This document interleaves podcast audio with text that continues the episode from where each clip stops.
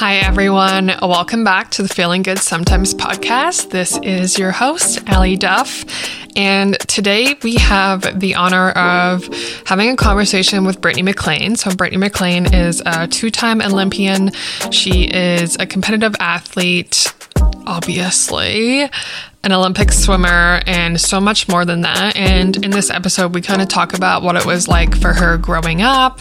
And then also, we kind of go behind the scenes of what mental health is like with Olympic athletes and kind of the highs and lows of being in a support uh, in a sport that is super demanding and very individualized.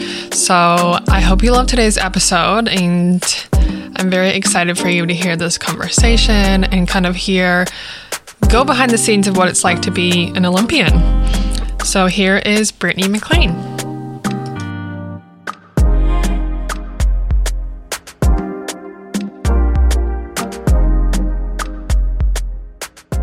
Hey, Brittany, welcome to the Feeling Good Sometimes podcast. I'm so excited that you're here. Thanks for having me. Of course. So every episode starts with me asking how you're feeling. So how are you feeling today or right now or Ooh, I feel like I could take that two ways. Like in this exact moment, I am good. I just had a good workout and then I showered, so I feel like refreshed. Um yeah. So that's always a nice feeling, but yeah, it's kind of one of those weeks where I have a more quiet week, but then the next couple weeks coming up are really busy. So it's like emotionally, um, as I'm sure a lot of people can relate to, it's like letting yourself enjoy the quiet without like trying to plan for the chaos mm-hmm. in a sense. So um trying to give myself grace this week and not going uh too hard when I don't have to and then yeah. let the chaos come when it does. But yeah, it's been a good week so far and overall I'd say I'm doing well. Nice yeah, you can easily be like, oh, I'm great. Okay, move on. and it's really, totally. yeah. And most people will relate that when you have a slower week, you feel like you should be doing more, even though you know, like, yeah, like you said, the next couple of weeks are going to be busier for you. But there's kind of like that guilt, like, oh, I have like this free time. I should be filling it with something instead of just being like, it's okay to chill because I know like next week's going to be exhaust me a little bit and I'm going to need some extra downtime. So yeah, I'm sure a lot of people will be able to relate with that. Um, so I'm gonna just like share a little story about something I remember about you before we go into talking. And this is when I'm gonna guess I was like 12. Um, we were at I think it was like age group nationals. Is that what the meet was called? Probably. Probably. Yeah. Um, yeah. And I remember you talking with your dad and you were like really upset because you weren't swimming well. I just remember your dad being like, don't worry, like your time will come. And for some reason, I've never forgotten about that. And then as you just like became a better athlete and fast and faster, like I always just remembered that. I don't know if you you probably don't remember that because it probably like, but I just remember because your dad used to referee, right? Like he he did something on deck. He was around the pool deck for a while, yeah. And yeah. it honestly wouldn't surprise me because if I remember, one of the meets it could have been uh, was a Calgary. Yeah, it was Calgary. Yeah. yeah. So then that was like the first meet. It's funny you mentioned that because that was the first competition where I like, you know, as a young kid, you're just like progressing and doing well. And I kind of got hit with the reality of like, it's not all going to be that smooth. And I think mm-hmm. I had, it was the first one where I'd set like expectations on myself and mm-hmm. then failed what I considered the expectation. So it's funny you mentioned that one, but I could pinpoint the meet probably. And um, yeah. I mean, my parents' support was constant and, and one of the things I appreciated most. So I definitely don't remember that exact moment, but I remember the competition and I do remember being like really hard on myself initially. Yeah. And then um big picture, like it uh, didn't have anything to do with the level of success I achieved later, but in the time it felt like the world was coming. That's how it felt with it. So, like, for some context for people listening, um, Brittany is, I don't want to say was because I feel like you still are, like one of Canada's top female swimmers. I don't have all your stats, but I'm sure you have like a bajillion records, a bajillion medals. You went to two Olympic games. Um, but we're not really going to talk about your stats or kind of like what people saw from the outside. We're really going to get into the nitty gritty of especially what it's like being a swimmer and being a swimmer for a majority of your life, especially growing up? Because how long did you swim for, like competitively? Yeah, I started, I would say, like between seven and eight, I think, competitively. And yeah. then I retired at 22. So, okay. Math backwards, about 14, 15 years. Yeah. I think I was like 12 years. I think I started at nine and finished at 21, maybe.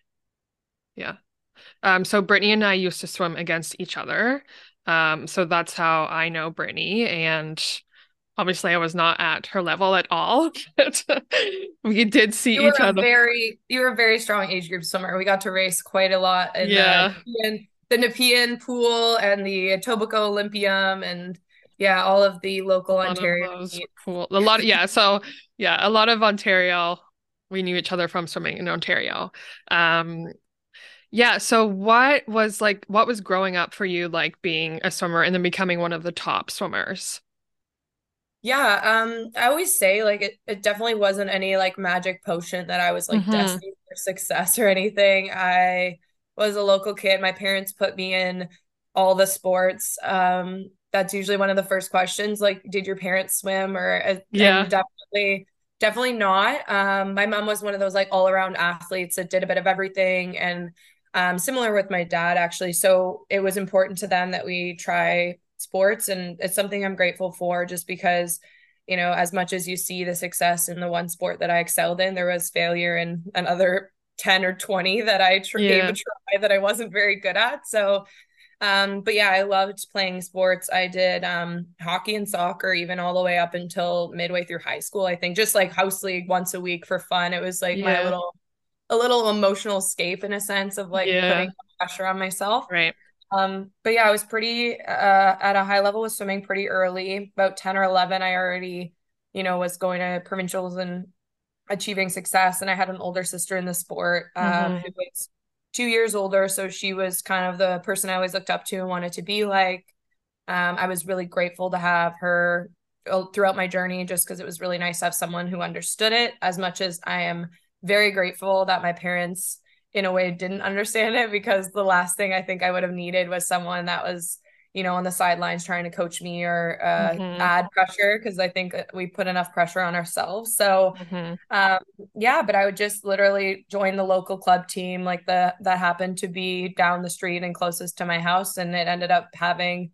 Uh, multiple Olympians come through it before me, and I got to add my name to that list by the end of high school. So, mm-hmm. um, I had huge dreams at a pretty young age. I have like one of my grade three or four yearbooks. It said like, "What do you want to be when you grow up?" And I just wrote Olympian. And part of that, honestly, is because I never knew what I wanted to do, and I still don't really.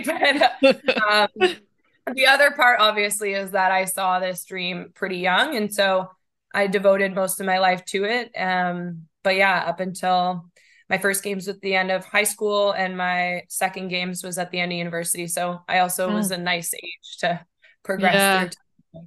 Yeah, that was like perfect ages. And like yeah. so many young swimmers put like they want to be like I for sure was like, oh yeah, I want to go to the Olympics. Like everyone yeah. says that when they're like, yeah, what's grade three, four, like eight, nine, 10 mm-hmm. around the age group. Um, but not everyone obviously makes it to the Olympics. Um, so that's obviously an amazing accomplishment. Um, and you also went to a top Division One school as well. Yeah. Yep. Proud Georgia Bulldog. Yeah.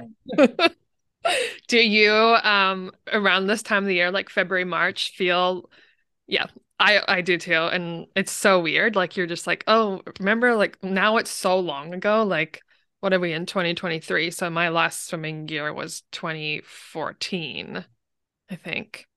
Yeah. Yeah. Um, so, so I, almost 10 years ago.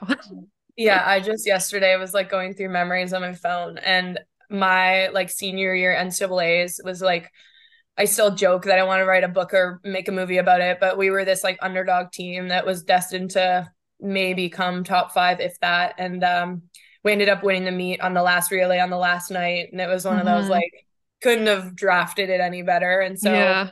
I was on the four by 100 freestyle relay, which I don't expect anyone listening to know that, but in theory, yeah. it was an event that let's just call it wasn't one of my stronger ones. Right. So, um, it was it was incredible and i that one sticks out to me so vividly and it feels like yesterday and then i saw it pop up and it said like seven years ago and i'm like oh my goodness so in one sense i am constantly i mean i still work in sports so i'm like kind of keeping yeah. up with it anyway but i check like i was trying to download the stream 10 ncaa's last week and give my computer like a major um, virus in the meantime yeah. but i just have i still have this a little bit of an addiction um, to be to watch it. I love the power of sport, and so getting to watch, I don't know, the team's got NCAA sport is just a, another level too. So mm-hmm. yeah, I, I, love keeping up with it, and I definitely I don't. I'll be very, honest. I don't miss swimming ninety nine percent of the days, but when I watch that meet for some reason, yeah. it gets me.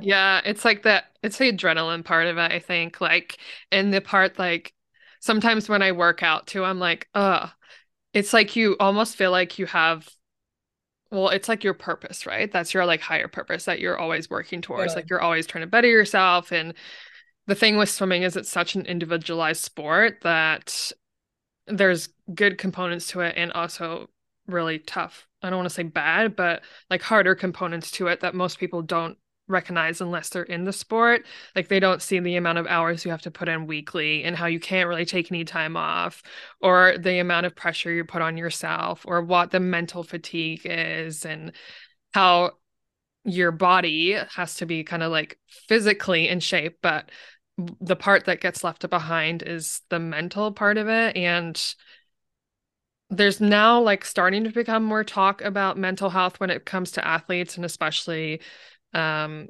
Olympians, but it starts really young. Like I can remember from the age of, I don't know, like 11 of 12, not, I think maybe 11, I didn't make provincials and I was like, my world was done. Like I was done. I was like, I'm heartbroken like absolutely over like life is over and that's where you learn like you're always achieving the next thing right and i'm curious what it was like for you when you were going through all these steps and obviously you're making more national teams you're getting to the olympics at the age of how old were you 16 17 uh no 17 i was i was actually 18 by the time i went to games because i have an okay. early birthday so yeah i was in, finishing up my grade 12 year which would have put me at 18 yeah yeah which is really young still totally well right? now it's not even that young, i know but- i was gonna say now like kids are getting younger and younger like everyone's just so freaking fast and then they're yeah. done so yeah. early but like back then that was young for making the games.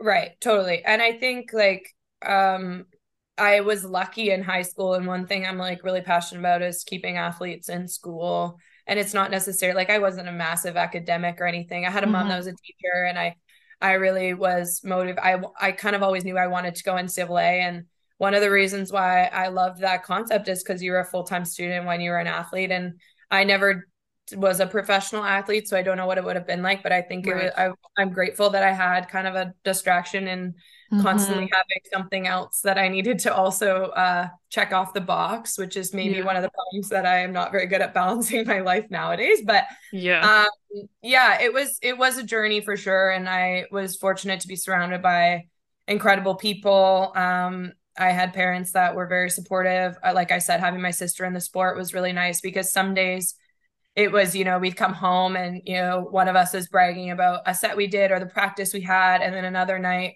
um, it was kind of a nod and understand like I just need my sister tonight and I don't need, you know, my sister, the swimmer tonight. So, right. Um, I think that was really nice to be able to go like back and forth and kind of read each other's needs.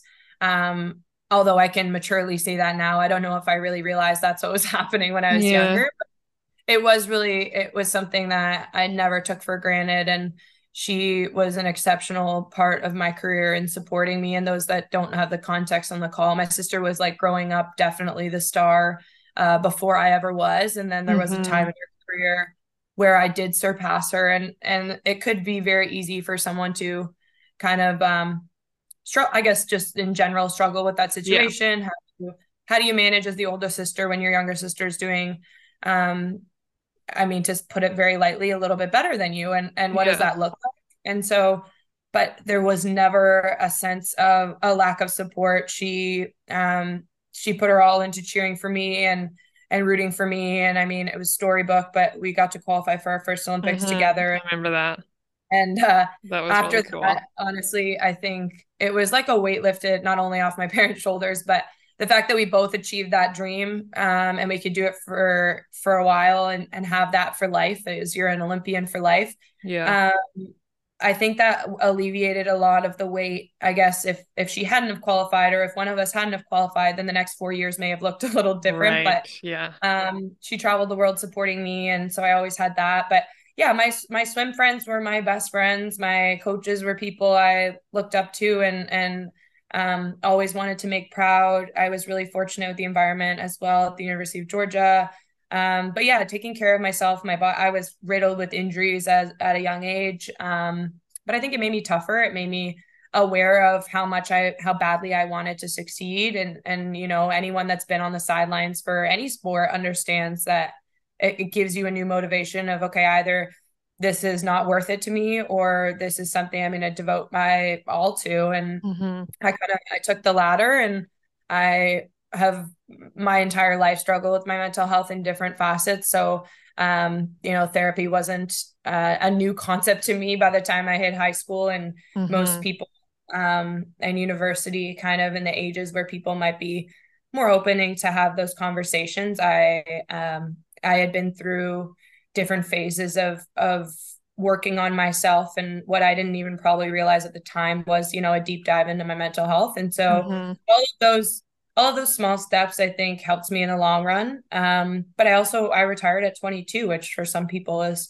an incredibly young age to leave a sport when you're right. successful so yeah I think I was able to leave on the terms on my own terms which i'm very grateful for and it's one of the reasons why i stayed very connected to the sport mm-hmm. but it is it is nice seeing athletes now um, able to go into you know longer professional careers and make mm-hmm. a name mm-hmm. for themselves and find other success yeah yeah that's so amazing that you had that support especially i could just imagine what that would be like for your sister like to go through that and the fact that she still supported you and didn't like she could become resentful of you right like if you surpassed her and 1, like but mm-hmm. that just obviously goes to show her character and who she is as a person um but yeah i do remember when she made the games i wasn't actually at the meet i was watching it like on a tv um mm-hmm. and yeah, that was really cool. You guys were both like waiting for the results, and then it was like, yes. And then, yeah, so that's I mean, and then uh, everyone in the building was crying. yeah, exactly. I was like, I'm not sure many people who have been able to say that they got to go to the Olympics with their sister. So that's really special and obviously really amazing for your parents who obviously, I'm assuming, devoted a lot of their life to swimming, which most, I don't want to say a lot of swim parents do, but a lot of swim parents do who who yeah. want to see their kids go quite far. It's like it becomes their life as well, right? For sure. For sure. They were just so like enthralled. And I, I like I said, my mom could never na- uh, spout out my my best time if you asked her today or back then, but she what sat in the stands through every race and and wouldn't have missed a moment. But it was at that point, it was just about how badly they wanted it for us. And like mm-hmm. you mentioned that story about my dad from when we were younger, I think he it's funny actually if you ask my dad what he's um his like proudest athletic about a cross country race I did when I was like um like 12 or 13 which mm. like I went I went to two Olympics I won multiple NCAA titles and that's the one he picks but to me it's like my favorite thing of all because he said it was in that moment he knew I was I was going to be able I would never give up and it was like a small mm. race where I was like going, I had tried to pass this girl in the last lap of this cross country race, which I'm not a runner, but apparently in this one day I was. And I tried, he just said, he's like, you turned the first corner and you failed. You turned the second corner and you failed. And then somehow on that last corner, you like you passed her and won the race. And I again, it's one of those like the story you told. I don't remember it as fondly as he does, but the fact that out of all the things I've achieved, him knowing that I was never going to give up on a dream mm-hmm. and kind of push my body um, is all you have to hear from your parents. Yeah, exactly. Yeah.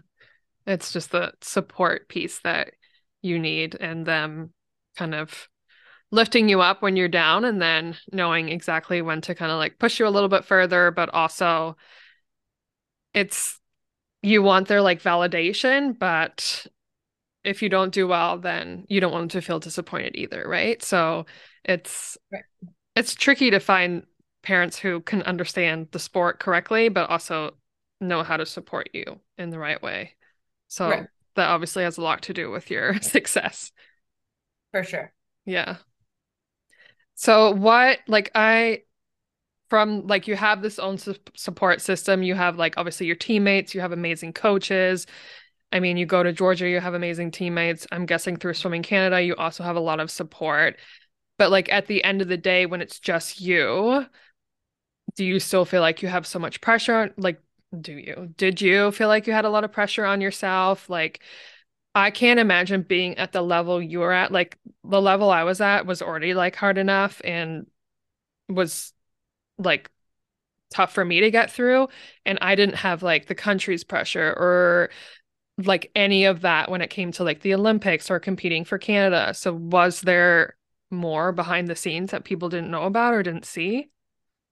Yeah, absolutely. I think um you know, as much as in like any career I had highs and lows, um the the first chunk of it was now looking back, it was pretty smooth. You know, going into my mm-hmm. first Olympics, everything was was bright and shiny and new. And it, like I said, any results I would have had probably at those games would have been a, an exciting one. But mm-hmm. I was still like I was going best times every time I swam, so yeah. I, I would take it, and it was great. And my Olympic experience was great. Um, but then my time the next couple years got you know really high and really low um i have this weird like on year off year pattern so my freshman and junior year so first and third year i was riddled with injuries and struggling and didn't swim that well um and then my sophomore and senior so um second and fourth year were you know, lights out, best times, great performances, world class, all that stuff. So, mm-hmm. um,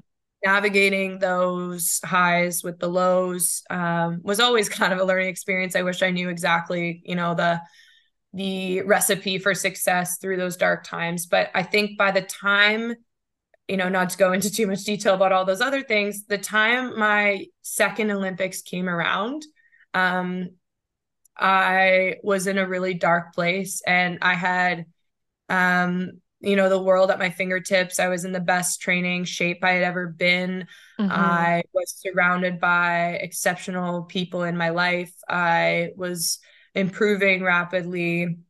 But I think one of the biggest things is I put I luckily didn't have that feeling of you know the pressure of a nation although I I really I intrinsically just set these lofty lofty expectations mm-hmm. of myself that yeah um, were really heavy and so because you put hours and days and months and years of like cumulative work into these dreams I think I was realizing that this second Olympics was probably going to be my last and with that came like any dream you've ever wanted and for me it was an Olympic medal um was was within reach. And so once it was within reach, I think you get into these phases or this understanding of instead of like striving for a goal, goal it's really easy to fall into that fear of failure. Yeah. Um, mm-hmm. So instead of like looking towards what you could achieve, it starts to weigh on you of like, but what if I don't get there? Yeah. And you, like I said, I was I was training better than I ever had. I was um I was in the best shape of my life. I had mm-hmm. what I thought worked on my mental health, but I think it was almost too late by the time I realized that I wasn't doing well. Mm-hmm. Um, and going into the second Olympics, and the very first day, I I had my best, my but what I consider my best event, which was the 400 freestyle, and mm-hmm. I realistically going into that race was like I have potential to be an Olympic medalist in this race, and the weight of that was was exceptional. Um, mm-hmm. I I really thought like I could do it, and so I'm from the outside looking in. You trained really hard, you believed in yourself, yeah. all the good things were falling into place. Um, but again, those that don't know the sport that well, like it comes down to one race and one race only. Mhm. And so um it's almost even heavier when you know you've put the work in and you have one shot to make your dreams become a reality. And I mean, but in saying that, there was a lot of other situations in my career that I navigated that well. I think it was just all coming to a a, a final stretch Mhm. now that it was knowing it was going to be my last. Yeah, it Um, was like all that pent up pressure Right. and like this like this was your ultimate goal. It's like all those years leading up to this point, like you're like the medal, that's the ultimate goal. And this is it right here. And this, yeah, that it's that's it's where there, you but- can start like replaying like it, you can just spiral in your mind, honestly. And Right. And I went into every practice. Like I was really, I was a, I was what I considered kind of like one of your training workhorses. Like I was, I would go into every practice thinking about that one goal. Like I Mhm. was like that's what fueled you into, like what I ate. Yeah, what Yeah. I ate that morning, what I was doing, and, and, like every single practice, I was, you know, I never let myself have a have an off day. I rarely like was kind to myself or you know eased into things. It was all for this one moment, and so as much as it sounds really like full of myself to say I like earned that moment, but I I at the time I did believe like I had earned Mhm. my spot there, and then Yeah.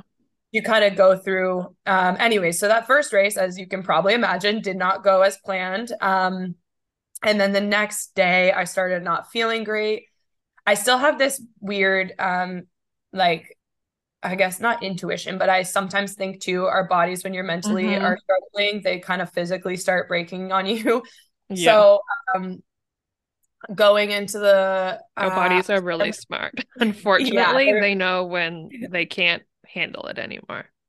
Right. So I then went to, I had a few other races, luckily, which not everyone gets another chance, but I did. And the Canadian swimming team was doing exceptional. Mhm. Um, so going in, I had a relay, uh, the four by two hundred freestyle relay. And Mhm. for that race, um, I knew like I actually had one other individual race after that, but I was uh, I was pretty real with myself to know that like this relay was my shot. We had a group of girls that were swimming very well, the likes of you know Penny Oleksiak and Taylor Mhm. Ruck, and who, um, who were who were uh, yeah on fire, and so I knew Mhm. that was my chance. Um, I woke up the morning of that race, and I had spiked a really high fever, and so I remember going to the doctors and like at the Olympics, you kind of have like a mini hospital, but you also have like little individual rooms that each therapist works out of. And so I asked, I was like, this was pre-COVID, thank goodness. Because now I'm thinking Yeah. like if I a fever and You'd be gone. Have been out of the village, I would have been. yeah. But at the time, it was just like, okay, you're not feeling well. What do we do? yeah. Um, so anyways, I went to the doctor that day and they called the coaches and there was a decision made to take me off the uh prelim.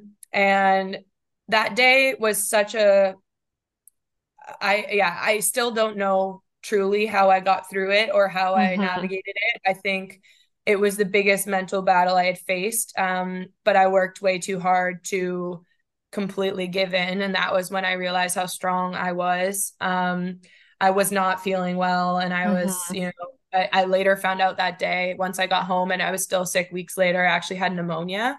Mm. So it was arguably this physically sickest I had ever been. And Yeah. add that to the kind of weight that I was carrying.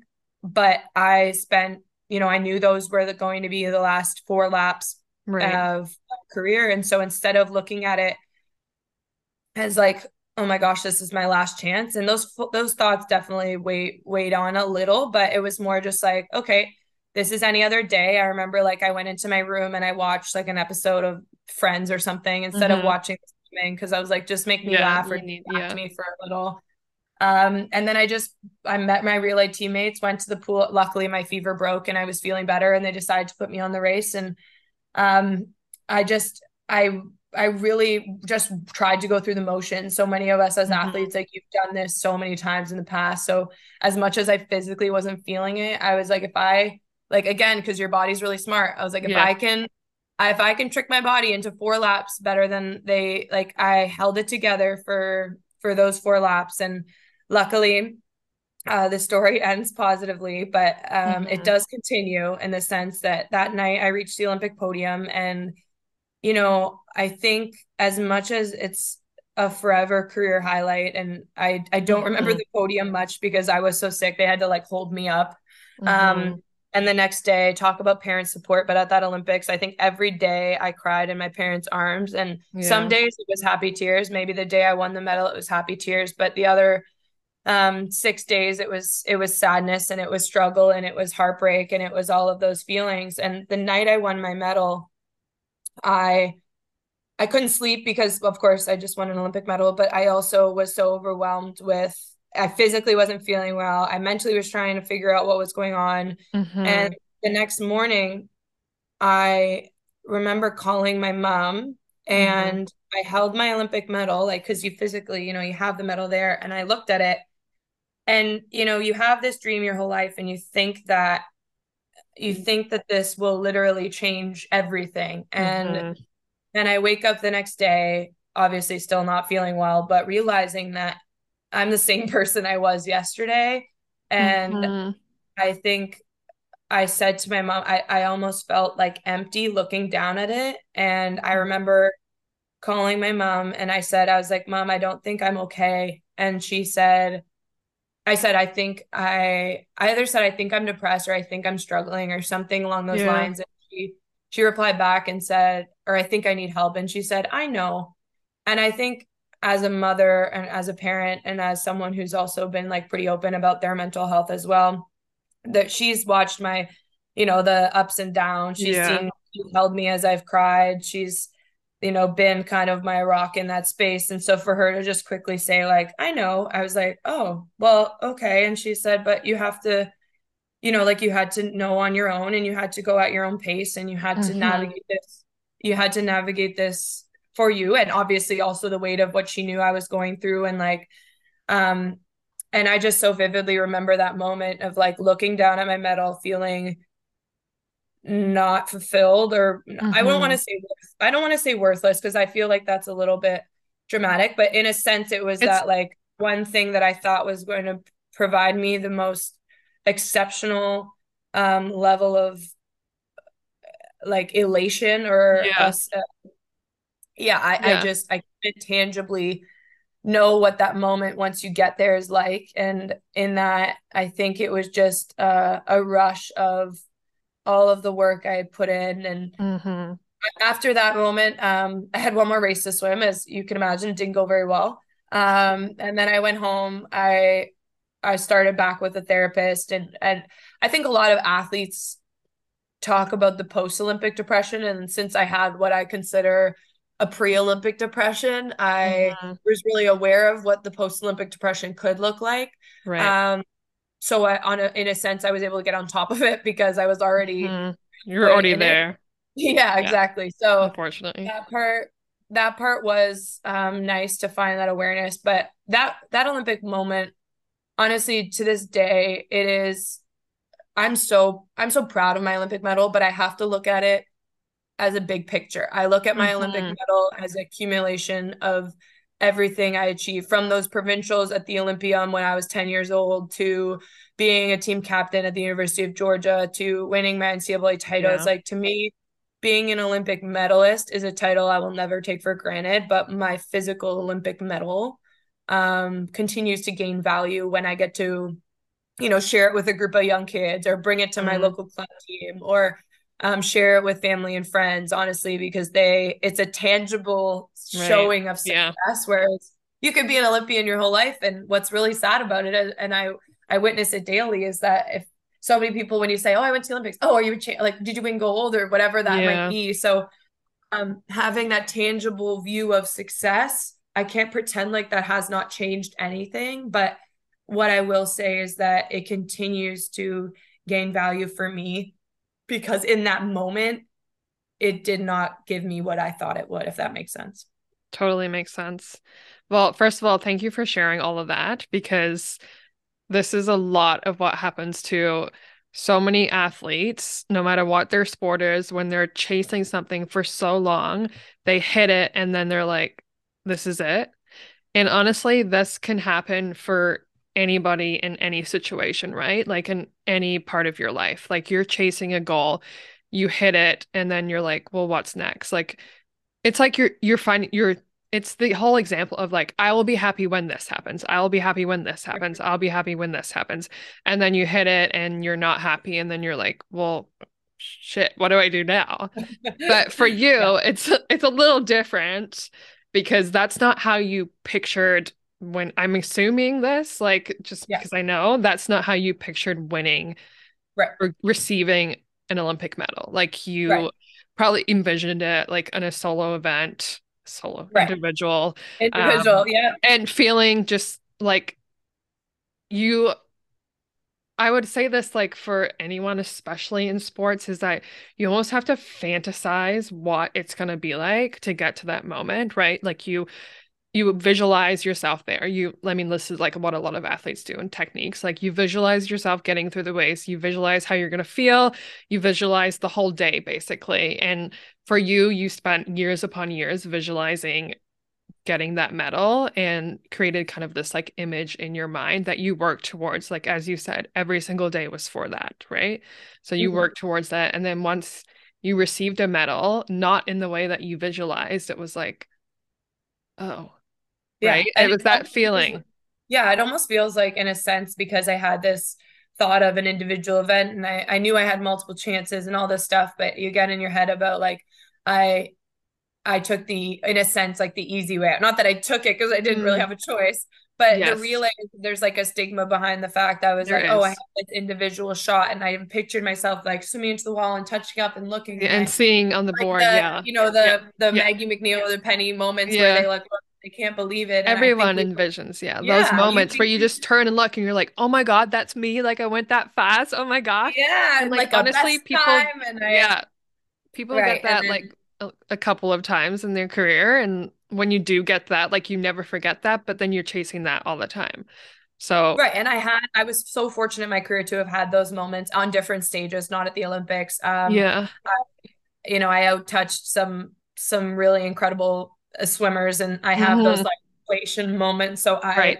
I think because that, like you said, yeah. you were almost an addiction and you're chasing yes. it. So I knew I wasn't going to be an Olympic champion, which sounds bad, but I and I because I always tell everyone I'm like, don't ever think that you're count don't count yourself out of the race. But I was swimming with Katie Ledecky and who was just arguably a, right, a 10 second, uh, yeah, yeah, just like so much on a different level.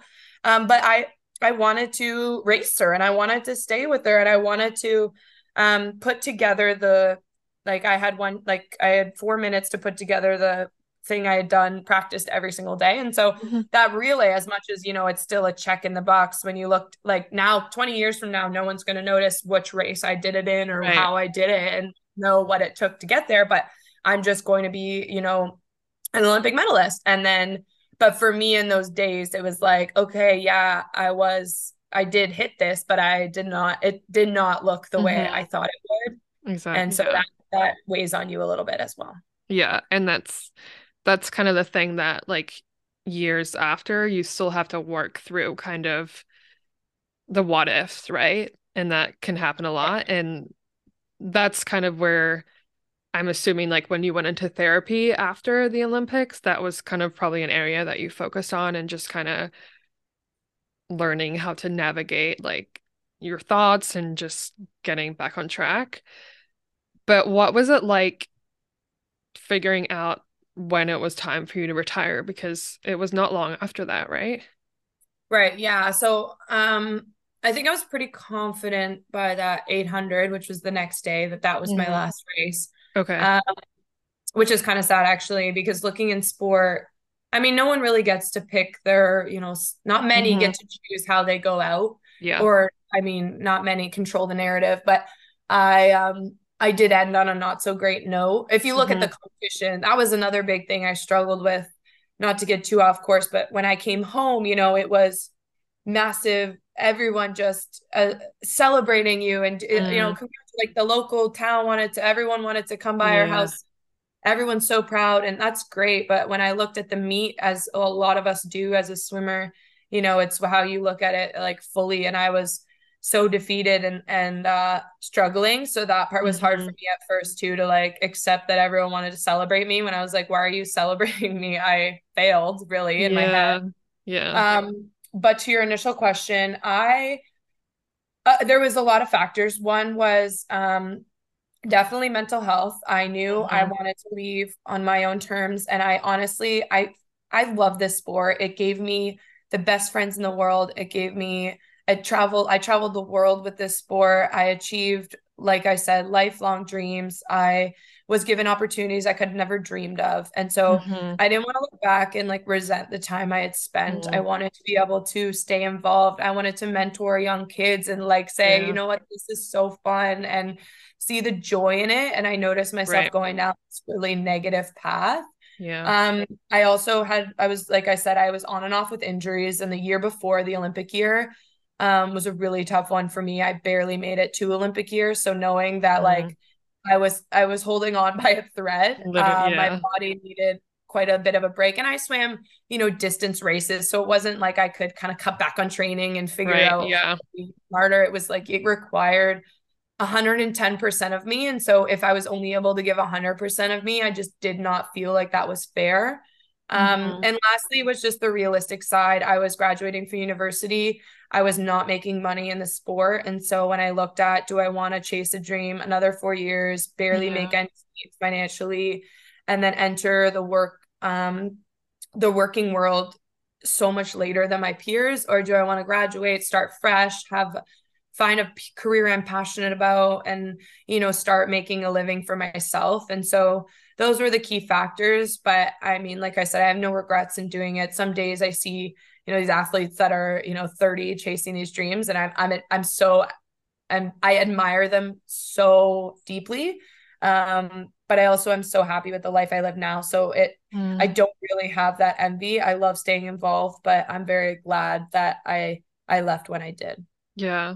Yeah, that's great because yeah, swimming's a really hard sport to do if you're if you hate it like right and that's i mean i don't really talk about swimming anymore or have anything related to swimming because i didn't end swimming on a very good note um mm-hmm.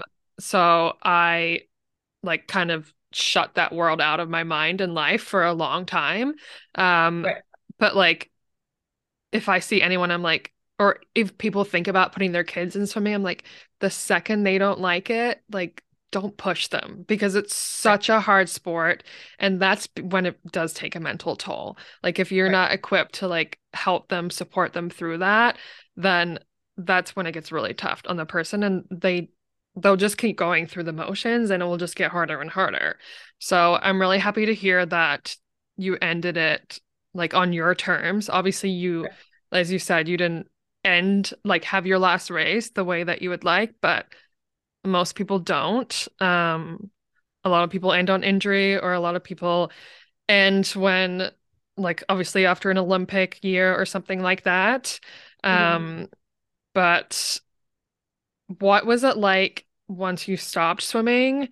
Because I'm assuming for you, swimming was your identity for a long time. That's who you were. You mm-hmm. were a swimmer, and obviously everybody knew you as that. So, what was the transition like for you stopping swimming and then kind of figuring out, well, who am I now? Was that tough? Yeah, I think, well, in one sense, I still think I am Brittany the swimmer. Like, there's yeah. a lot of different. Because, yeah, probably because you're I so involved in. with like the Olympics. Right. I, yeah. I've, I've stayed very involved um, and I, I work in sports. So, it's, it's definitely a, a thing I keep very close to my heart and and constantly um, I value. I really have a firm belief in you know whether you are a provincial level swimmer or a national teamer or wherever you got to. I think swimming instills like every life skill that I mm-hmm. take into my daily. I, I really believe in um, the discipline, the time management, the um, the work ethic, all the camaraderie, all of those things. Um, I, I I have so much to give. Uh, I so much, I guess, yeah, I'm just so grateful for what I was given. But on that note, I think my transition, I was fortunate a little bit in terms of timing because I had one more semester, which I extended to a full year um, at school. Mm-hmm. So I was able to keep some levels of what I was used to. And then it was almost like easing my way out. So I was right. still around the same people. I was in my college town.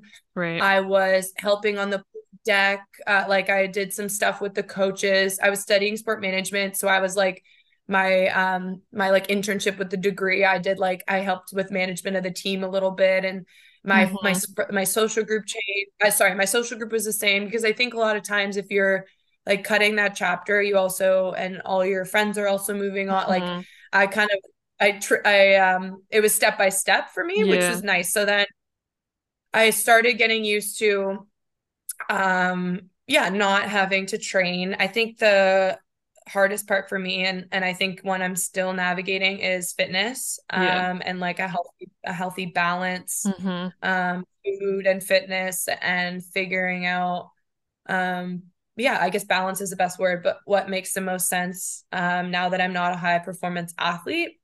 And then, um, but yeah, so I dove, I kept myself busy while still keeping a few things that were familiar, which was really nice. And I started mm-hmm. right away in therapy.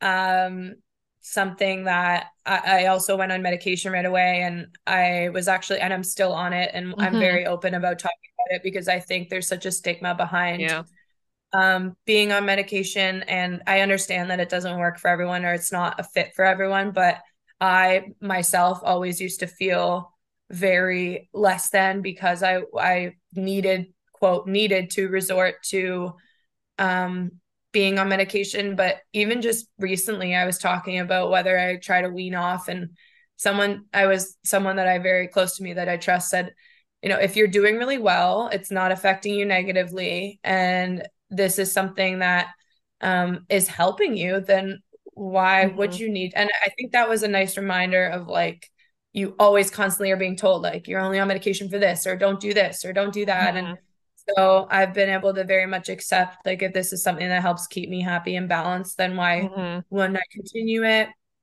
Um, but yeah, I've stayed very involved in sport, which is one thing that I think there's two sides of a spectrum. Like you were mentioning, some people very much need to disconnect. And I really, I really, really admire and um and understand that level. I have a ton of friends that have done that and like I'll quickly send them a link about an NCAA result and they're like, oh shoot, they're happening this weekend. Like I and that's amazing. Like I mm-hmm. that if that's what works for you and you need to separate yourself, I I fully understand it. Um, but I have so much joy for the sport, which I think mm. is a great thing too. So yeah. I've stayed connected and involved and found other ways to stick around. So mm-hmm. that's helped me, I think, yeah. which it definitely does not help everyone. No. Um, because you can very easily get down a rabbit hole of like, oh, they're achieving what I always wanted to, or yeah, what yeah.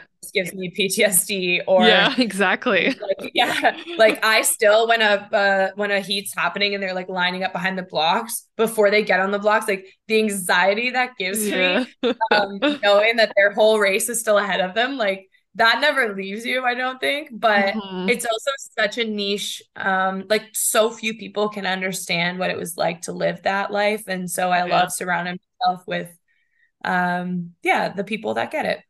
Awesome. That's amazing. Yeah i know. I don't know many people that are still uh, i guess people like who want to stay involved in swimming kind of end up do end up coaching and stuff like that but you're what are you doing now actually? Yeah actually i started a new job a few weeks ago. Um i work at cbc sports now yeah. on the media side. So um if you hear my voice or see my name, I am doing some color commentary and analyst work for swimming. Um, but mm. my actual day job is more on like athlete and NSO, which is National Sports National Sport Organization uh, services. So a lot of the just logistics behind the scenes mm-hmm. of all the athlete requests that happen uh, in the world of media. So across all Olympic sports. So that is across country, across all Olympic sports. So I've gotten to meet very incredible people mm. and um, learned so much about all of these sports that I had mm. no background on. And previously to this role, I was doing a similar job at the Canadian Olympic Committee. So I had started along the lines of of this trajectory, but it's nice to like you were talking about earlier, just throw yourself sometimes into something new and mm-hmm. find a new challenge and and chase a new goal. So that's what I'm currently up to. Mm-hmm. That's really cool. Yeah, that's awesome that you get to connect with other athletes as well. Yeah. It's Yeah, really cool. neat. Well, I feel like that's a really good point to end our conversation. Um, before we say goodbye, I do have some rapid fire questions to end with. So I ask the same question to every guest. Um, and basically just like whatever pops up, let that be, can be like one word, one sentence, whatever. Um, but yeah, the first question is, what is something you do that makes you feel good? Ooh. Um, wow, sorry. Normally I should be rapid. I'm not firing at all. Something that, makes me feel good, probably uh move my body. Honestly, I as much as, you know, I said I'm still navigating that hmm relationship with it. Um, that's that feeling of the the pride that I feel in movement um hmm is still with me. So that's what I would probably say. Yeah. Uh, what is something you value? Oh, it's got to be the people in my life. Um, hmm my family, specifically too, like long distance friendships that have hmm stayed test of time. Some of my closest friends I met through swimming, um, hmm are all from all over, but when we do get to reconnect, it's like no time has passed. So definitely value friendship. I was like, you're gonna either pick family or friends. I knew that. Uh, what is something you want to let go of?